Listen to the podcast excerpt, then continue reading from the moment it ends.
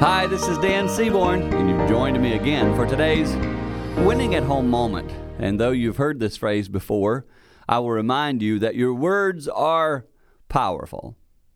Phrases, for example, you heard when you were a little child and now you're middle aged, you still remember them. Things from your parents' mouth, things from a teacher's mouth. Let me remind you today your words, same thing, powerful. They ring in your children's ears, they ring in your spouse's ears. Be very wise. Be very careful what comes out of your mouth. Make sure you have full control of your speech. Oh, that's easier said than done. From personal experience, I speak to that. It's easier said than done. And I would challenge you today take a moment, evaluate your words, evaluate your speech. Make sure you remember your words are powerful and speak words into your family and into others that gives hope and encouragement.